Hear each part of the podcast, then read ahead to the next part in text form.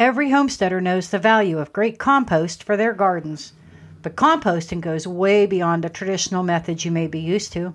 In today's episode, I'm going to talk to you about some great new ways you can build compost that you may not even be aware of. Here we go.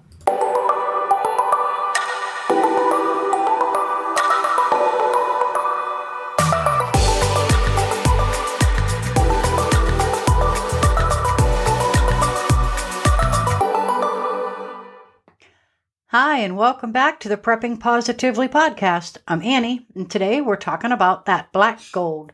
Nope, not oil, compost. What comes to mind when you first hear the word compost? Is it that bag in the big box store? Or maybe the typical three bin compost that many gardeners have? Although those are two options for having compost on your property, there's many other ways of con- obtaining compost for your gardens. Of course, the first compost method is a mound. This is simply where you combine a mixture of browns and greens and keep it covered. Then turn it occasionally until it forms that rich compost that you need. This method is fine, but it does take much longer and you could involve more work in the long run. The second method is the bin method I mentioned above. Here you build one, two, or three bins out of wood or pallets.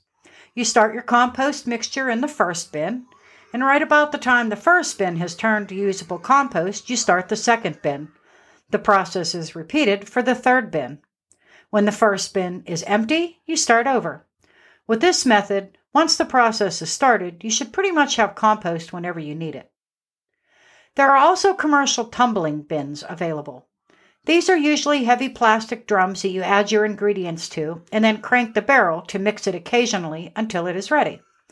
These composters are great for the average homeowner adding compost to their tiny gardens on occasion, but definitely wouldn't work on a large scale. They can also be quite costly too. One really cool and simple way to make compost is to do ground composting. Now, this is where you simply add your scraps of brown or green directly to the bed you're planting in as often as you need to. Now, there are ups and downs to this method. It is easy to add your scraps right where you need them. If you do it right, you'll definitely see the addition of earthworms in the soil, which is always a plus. However, many HOAs frown on composted food being piled directly on the ground, and wild animals like raccoons and rats could be attracted to the site. So use caution and keep a close eye on things when using this method. Another cool way to make compost is using what I call leaf rings. These are the best for those who live in a climate where the leaves fall during autumn. To make a leaf ring, you simply use leftover fence pieces and make them into a circle. You stand them upright, just like a roll of fence would be, and you stake them to the ground. Then, when the leaves start falling, you can add the leaves, some grass, or whatever else you would normally add to a compost pile and let nature do its course. This is a great project for all those leftover pieces of fencing you have when you install a fence and only have some small cutoffs left. I use these a lot. I just let them sit full as can be over the winter, and in the spring, I have compost. The last method I want to talk about is actually called vermicomposting.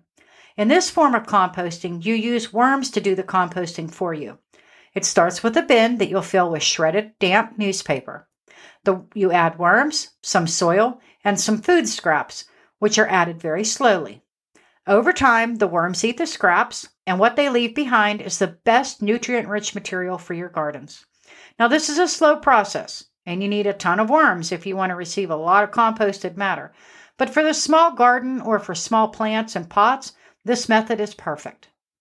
So, there you have it a few great ways to make and produce your own compost on your farm or homestead.